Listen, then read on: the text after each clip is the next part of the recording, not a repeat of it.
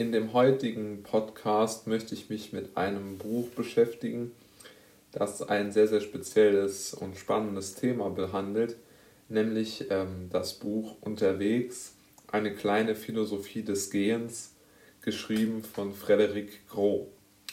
Und äh, der Autor beschreibt in seinem Buch die kleinen, beziehungsweise aus meiner Sicht auch großen Freiheiten, die das Gehen, also das zu Fuß gehen, um besser zu sagen, auf die Menschen hat, die extrem positiven Eigenschaften.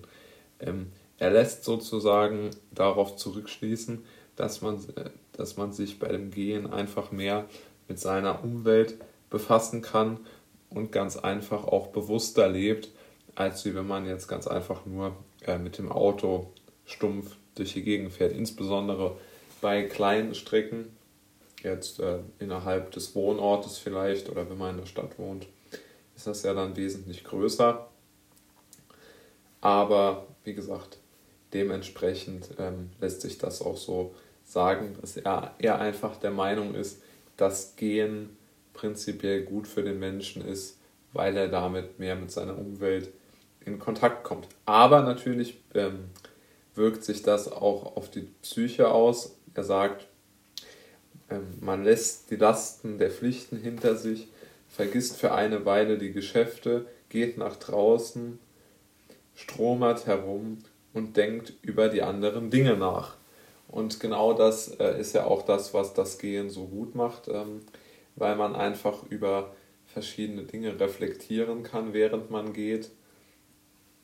Es macht einen ganz einfach wacher und freier und man fühlt sich auch selbstwirksamer, weil man ganz einfach ähm, die, die Gefühlslagen besser nachspüren kann, die man so über den Tag entwickelt hat und nicht so gehetzt durch die Gegend fährt und immer versucht noch die letzte Minute an Zeitersparnis mitzunehmen.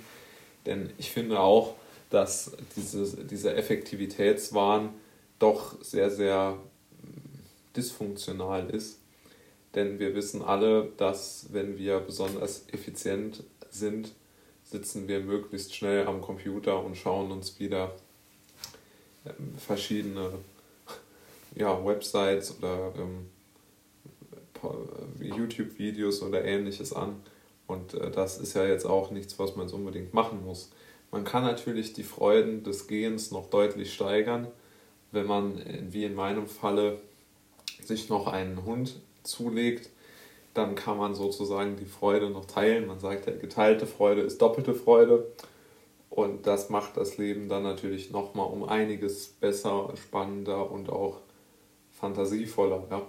Weil man dann ganz einfach auch noch mit seinem Hund interagieren kann und man trifft dann auf den Spaziergängen noch auf andere Hundebesitzer und kann sich dann mit denen kurz auch austauschen auch wenn es nur ein Hallo ist und ein interessierter Blick auf den Hund, den der andere Spaziergänger dann noch dabei hat.